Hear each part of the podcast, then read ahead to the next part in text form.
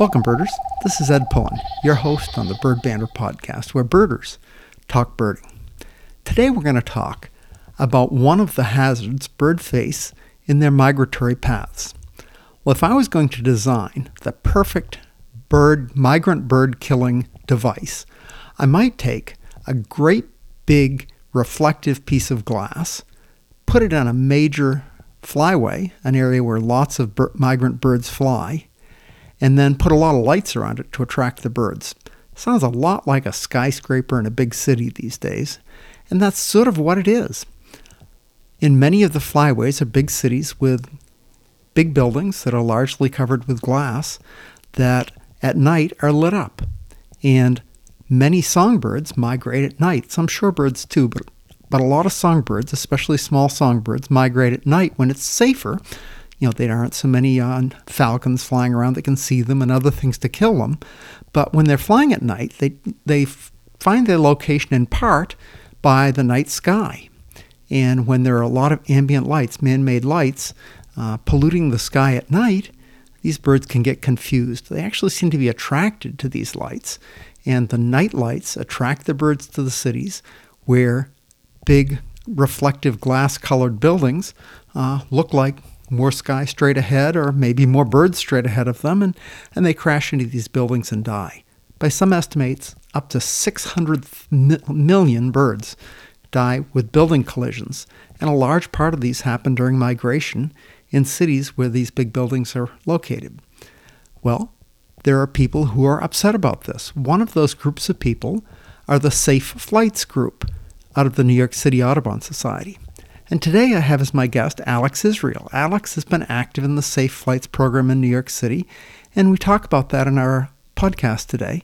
I think you'll enjoy hearing from Alex and more about the hazards posed by big buildings and big cities with lights on at night and hear about the Safe Flights program. So, welcome to the Bird Banter podcast, Alex Israel. Alex, welcome to the Bird Banter podcast. Thanks for being on with me today. Thank you so much for having me. I'm happy to be on. I appreciate it. Alex, I, I got a hold of the New York Audubon and they recommended you as a person real interested in the Safe Flights program that uh, the New York City Audubon is running. Tell me how you're involved in that and a little background. Sure. Um, so I can start by giving a little bit of background and context about what the problem is that Project Safe Flight is trying to solve. And then I can get into a little bit of how the organization is trying to solve it. So, New York is this major flyway for birds during migration periods. And really, what that means is that there's a lot of birds, um, millions of birds, that pass through the city during migration periods of spring and fall, which obviously for us is, is great for birding, but is not always so great for the birds' mortality rates. Sure. So Audubon, the New York City branch, estimates that there's, I think, between 90,000 and 200 something thousand birds that die each year coming through the city. And that's just New York City.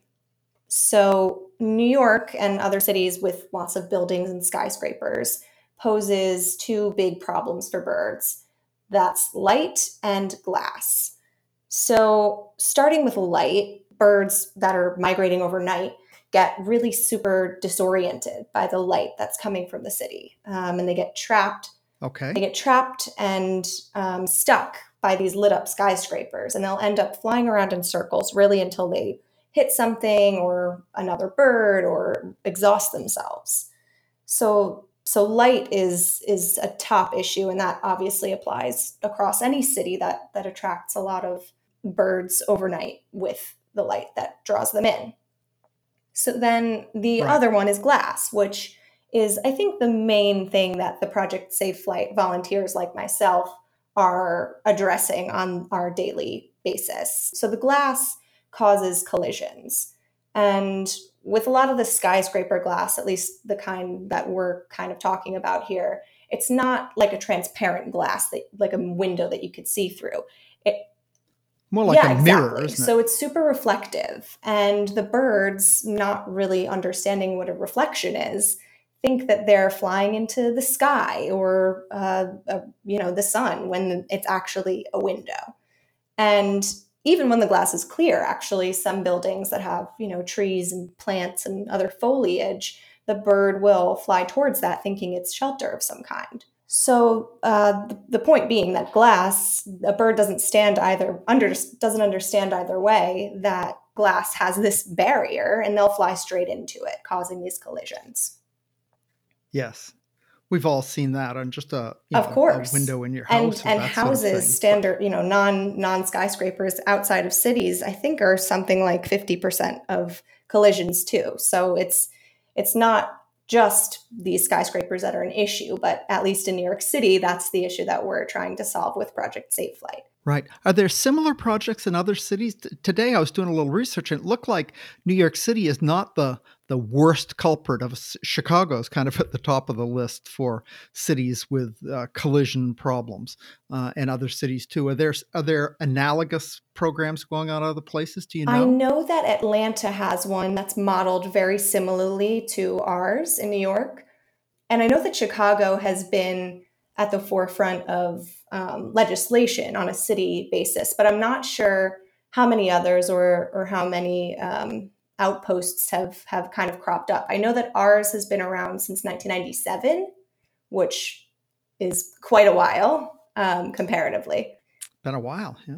So what are you doing? What what is, what actions sure. are you taking? So How are you trying to make a difference? The way the organization and it's run out of New York City Audubon. So the way it works is that there are a whole bunch of volunteers that sign up based on the season and each day of the week each of the volunteers has a certain route that they will patrol. And uh, these routes are preset, predetermined by Audubon. They, they do their data crunching. Um, since I've been doing it, I've been running the downtown west route, which has five buildings, all super tall skyscrapers um, with you know corporate daily offices. So I the Goldman Sachs building is like the main offender for me, but basically what we do is we walk around the perimeter of these buildings and look for birds who have collided or um, been injured in some other way by the building. And most of the time, at least in my experience, these birds are dead. So that's a data point that we can capture and report back on. But in some cases, the birds are still alive, and we will bring those birds to um, a rehabilitation center or an animal care center and hopefully get them released into the wild soon after they recover. Okay. So you gather data and how does that how does that help? Well, ultimately, the data helps us to have conversations with these buildings, um, which either helps on a on an individual basis. Sometimes the buildings will listen to us as an organization and change their ways. I think the Javits Center is a really good example. They um, this was before I started volunteering, but I always they're always our number one success story. They were the number one top bird killer based on the data in the city, and they went through a renovation in 2013 and because we had been reporting this data to them and telling them we're finding, you know, dead birds and it's your fault, they took that information into consideration and they during the renovation fixed all of their windows and it reduced the number of collisions by around 90%.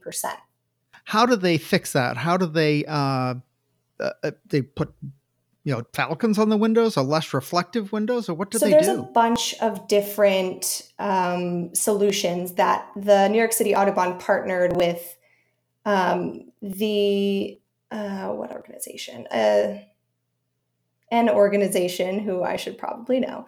Um, they partnered to come up with solutions for these large scale buildings. And in some cases it's as simple as putting decals on the inside of the windows and in some cases it's a total okay. a total um, revamp of the of that glass would be necessary so i'm not actually 100% sure what the javits center did during that renovation but it can range to a really easy fix to something that's more structural Sure. Uh, you would think maybe less reflective glass somehow would Yeah, less would reflective answer, glass but... is is key. Um, but also as long as the bird can see a, a pattern of some kind they'll avoid them i think um, it's something like four four inches apart, like striped patterns of any kind, vertical Oh, okay. or horizontal, will do the trick, and Sure. that applies to um, ho- your home as well. That's the common advice we give to people who are concerned but don't maybe live in a city and, and don't have the issue on this scale. So some sort of pattern or some opaque aspect of the window that birds don't want to run into Yep, exactly. kind of is a big help. Yeah. Okay. Well, that seems relatively easy. What what is happening in terms of the lights? I mean, a lot of us, I've certainly seen the the 911 lights in the air kind of craziness of birds flying, thousands and thousands of birds flying in circles in September. Uh, that's been well documented with that, but there incredible amount of light pollution in our world. Uh, is any progress being made on that? Um, that's a great question. I know that, I mean, you mentioned the Tribute in Light. That is one of the more high profile uh, activities that Project Safe Flight does take on. I think we've been doing it since 02, which was obviously immediately after the tragedy. But um, turning off the lights is really the only way to disperse the birds. So, for the Tribute in Light specifically, we sit atop of a neighboring building, take our binoculars, look at the lights, and if there are too many birds inside trapped flying around, then we have a relationship with the museum that they will work with us to shut those off for a couple minutes at a time to let the birds disperse. So it's possible Okay. to with with monitoring, you know, make sure that at least in that high profile case disperse the birds, but um, on a larger scale, I don't know what really can be done other than having intermittent light shutting. Yeah, it's it it seems like a lot of the light. I mean, that's a strictly. I mean, that one particular thing is. I mean, there's no reason there couldn't be an alternative way to celebrate than shining lights into the sky. I mean, that seems like it's it's not the only way you can honor the fallen heroes of that day. Uh, but uh, it seems like uh, I I was reading that simply a flashing light is much less problematic than a steady light, and that red lights are much less problematic than blue or white light in terms of attracting birds. Uh, so you'd think that there could be alternatives uh, to lighting up buildings at night. I think the the biggest barrier that at least I've seen, and this is more so on the collision side of things, but I would imagine it applies to lights too, is just a, a sort of corporate ignorance or willingness to look the other way, maybe. At least for the for the Goldman building, which again is one that I'm at every Wednesday morning.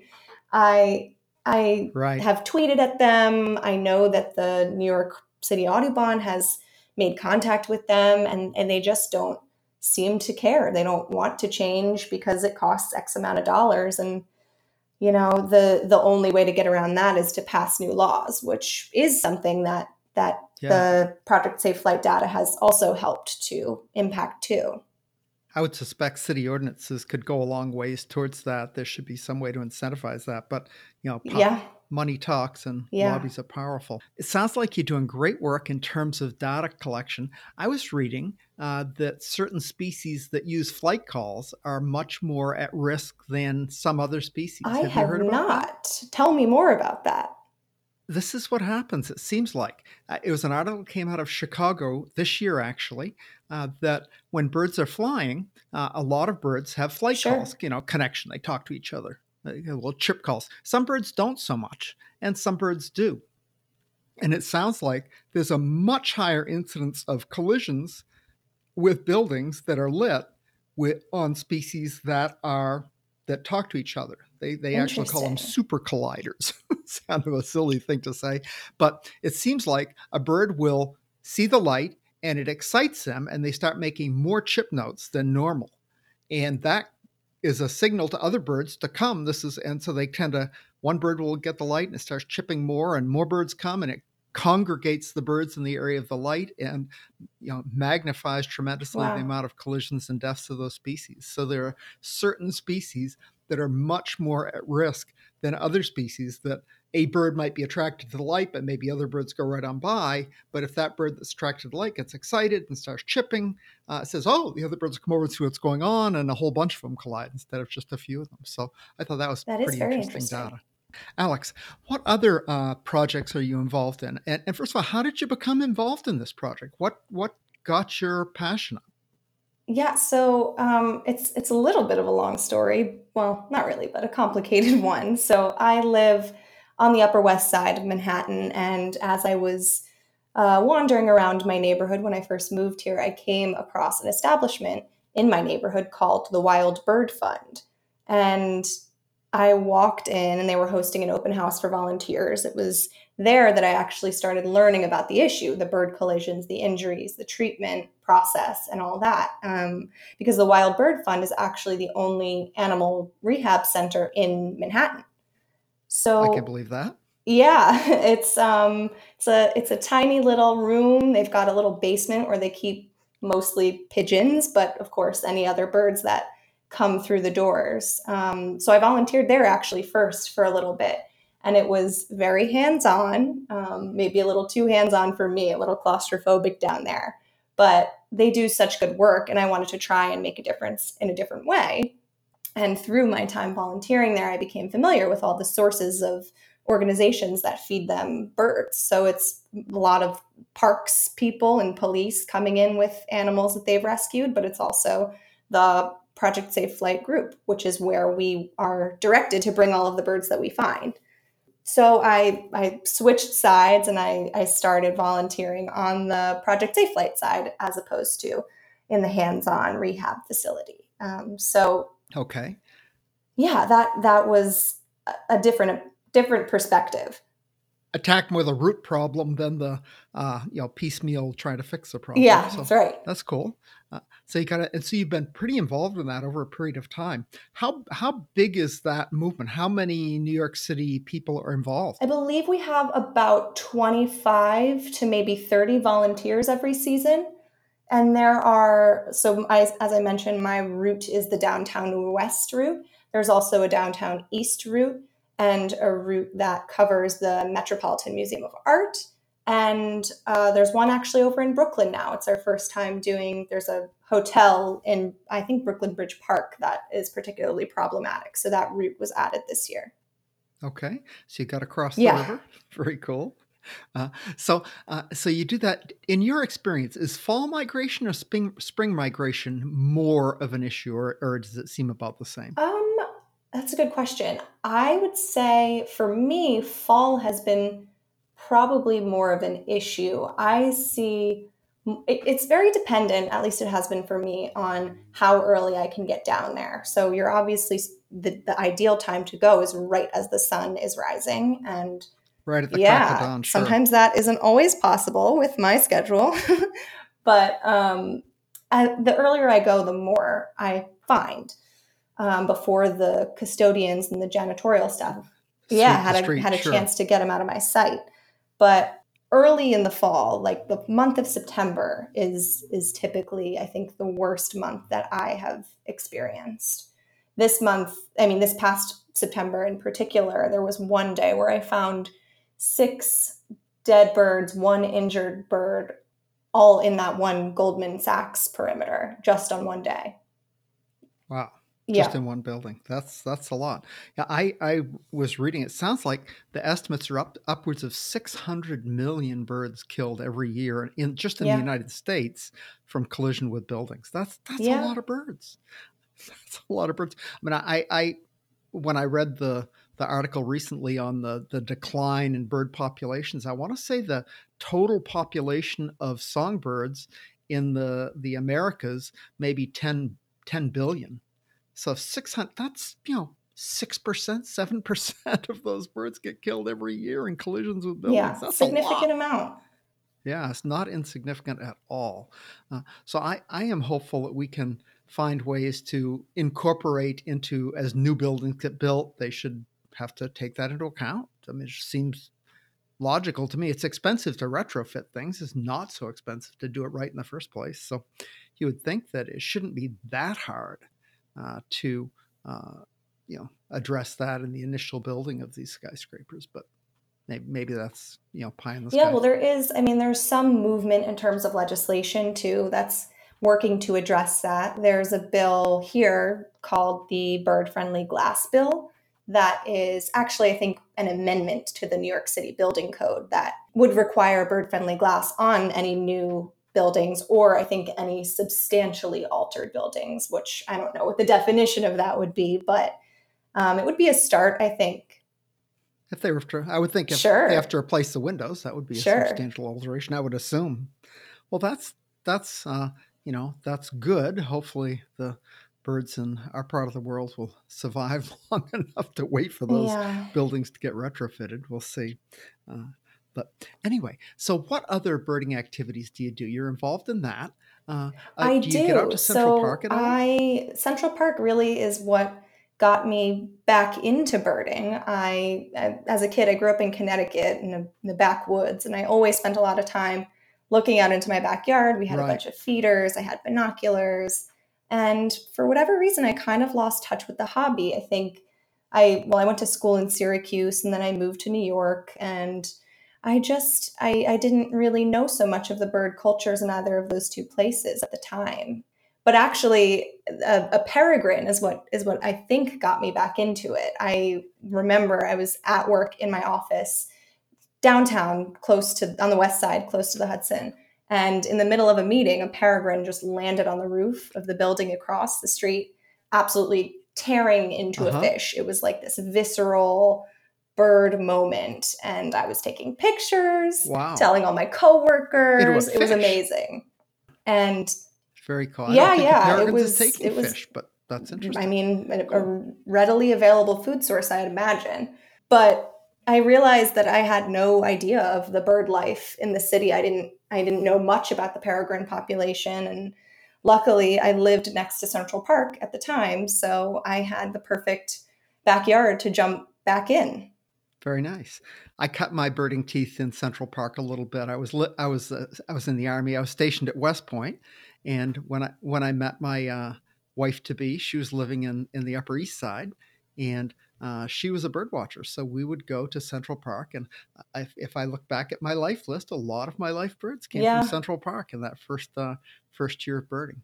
Uh, the Oh, yeah. reservoir, the reservoir in the winter is wonderful, and and the I want to say the bramble The ramble. I saying ramble? I always say that wrong. The ramble is just a one, wonderful place to go. I spend a lot of time there. Can still remember my first spring there when I, I was just boggled at how many birders there are. I mean, I thought, yeah, it's just KME. There's not another birder in the world, you know.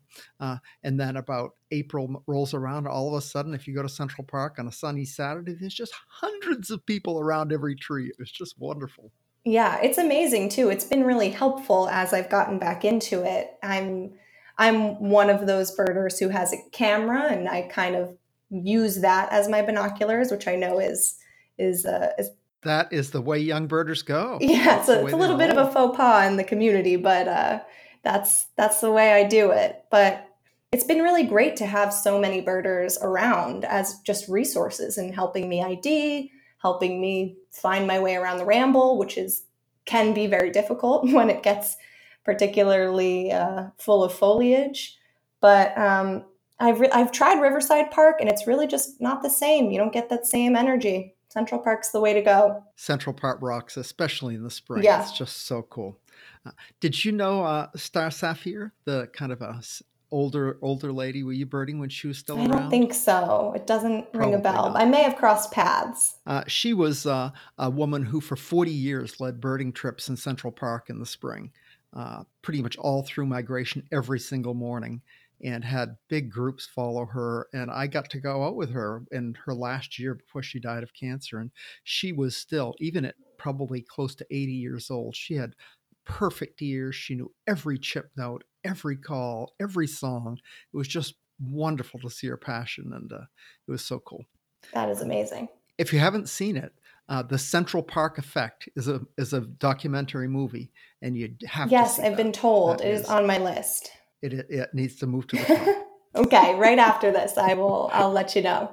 so, Alex, do you have other things you wanted to make sure we covered today? You had mentioned some uh, issues of communication among birders and and uh, and social media Yeah, issues. I think you know something I like to to talk about and bring up. I I work. I'm not a biologist or anything like that. I work in communications. Um, so something that I've found as I've regained my birding passion and started engaging with the community and the New Yorkers, the Brooklynites, is that I feel like science communications and communications about not just the things we're passionate about, but the things that we want other people to know about our passions, like Project Safe Flight, is I think something that's just so important and that I'm happy to see on going on on social media. Um, you know, on the nonprofit side, I know how hard it is for some of them that have such limited resources to be able to really dedicate time and and people to to having those conversations online. But I think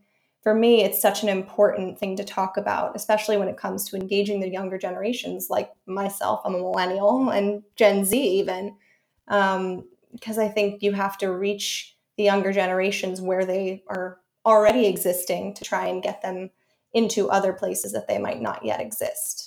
And I think that accessibility has been really important for me as as a young birder and activist online communication among young birders is just that's what's happening. I mean, there are birding groups, uh, the young birders of you know.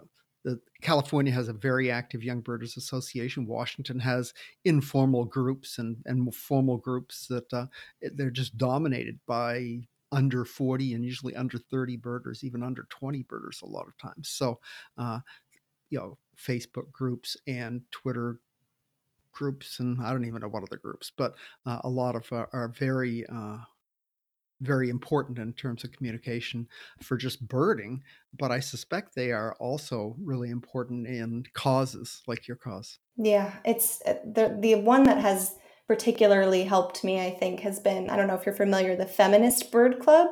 I am. I've been trying to get a, uh, someone from that group on. Sounds like I have someone from it on. Well, I don't think I count. I guess maybe I count as an official member. I don't know. Um, I have a patch, and I have been on a couple walks. But that oh, cool. That there's a group of um, women and and men, and they host walks all over the city. In Brooklyn is where they started, I think, but they come to Central Park a lot. They do Jamaica Bay walks. They have partnered with Audubon, and it's been so uh, it's it's just, they just make it really accessible. No one's making you feel bad about not being able to ID something or about wanting to look at a cute cardinal for five seconds before turning to some of the other fancier species. Um, so it's been it's been great to see them grow. I don't think they get a lot of fancier than cardinals. It's just that's all. Cardinals pretty fancy.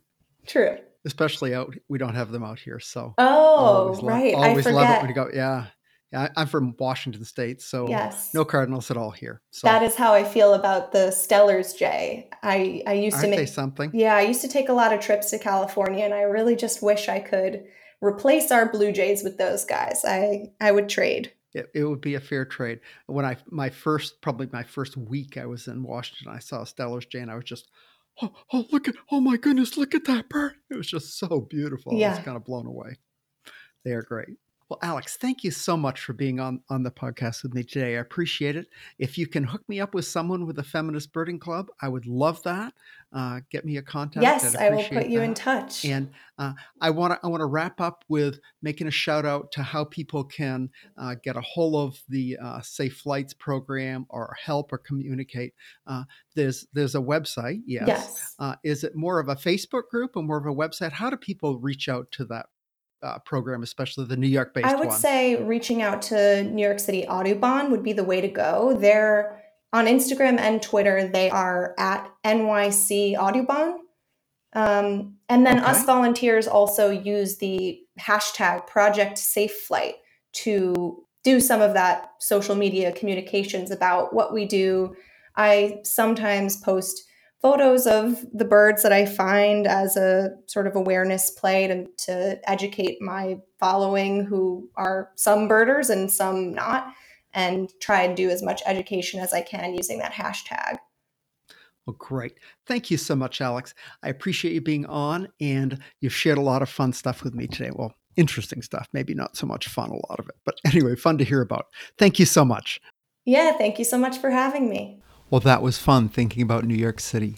I cut my birding teeth in New York City in the 1980s. I started birding in 86 with my wife Kay, And she spent part of her time in New York City. She had a job there. She kept a little apartment there that she used when she commuted back and forth. She didn't have to drive back and forth every day. And so I would visit her there a lot, and we spent a lot of weekends in New York. So I was a beginning birder, pretty passionate at that time about birding, and spent some time in Central Park, Jamaica Bay, other places like that. I look back at my life list today. I have nine lifers from Central Park. Central Park birding in the spring is just a phenomenon. It's almost like a birding festival on a nice day on a weekend. There are birders under every tree. How do you find where to go to look for a bird? You look for the tree with the most birders around it, just like a festival. Good birders will help you find things. I got my Life Canada warbler, magnolia warbler, Blackburnian warbler in trees in Central Park. They were just starting to bud out, so you could really see it really well. It was a terrific experience. I can remember the ramble Kay and I spent a long time one morning trying to identify a Swainson's thrush.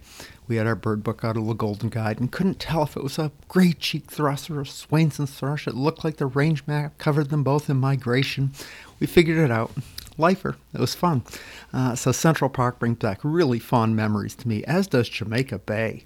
Jamaica Bay is near the airport in New York, and it is a fabulous wetlands area.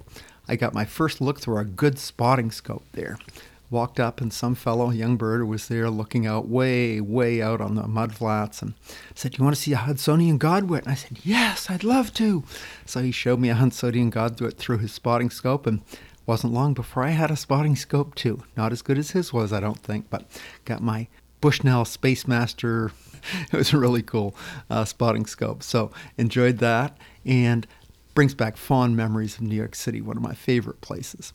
I had a good time today talking with Alex Israel. I learned a lot about the Safe Flights program and the hazards bird face in the migration. I'll leave links in the podcast notes to their uh, site and places you can learn more about that and ways you can become active in that movement. So until next time, birders, good birding, good day.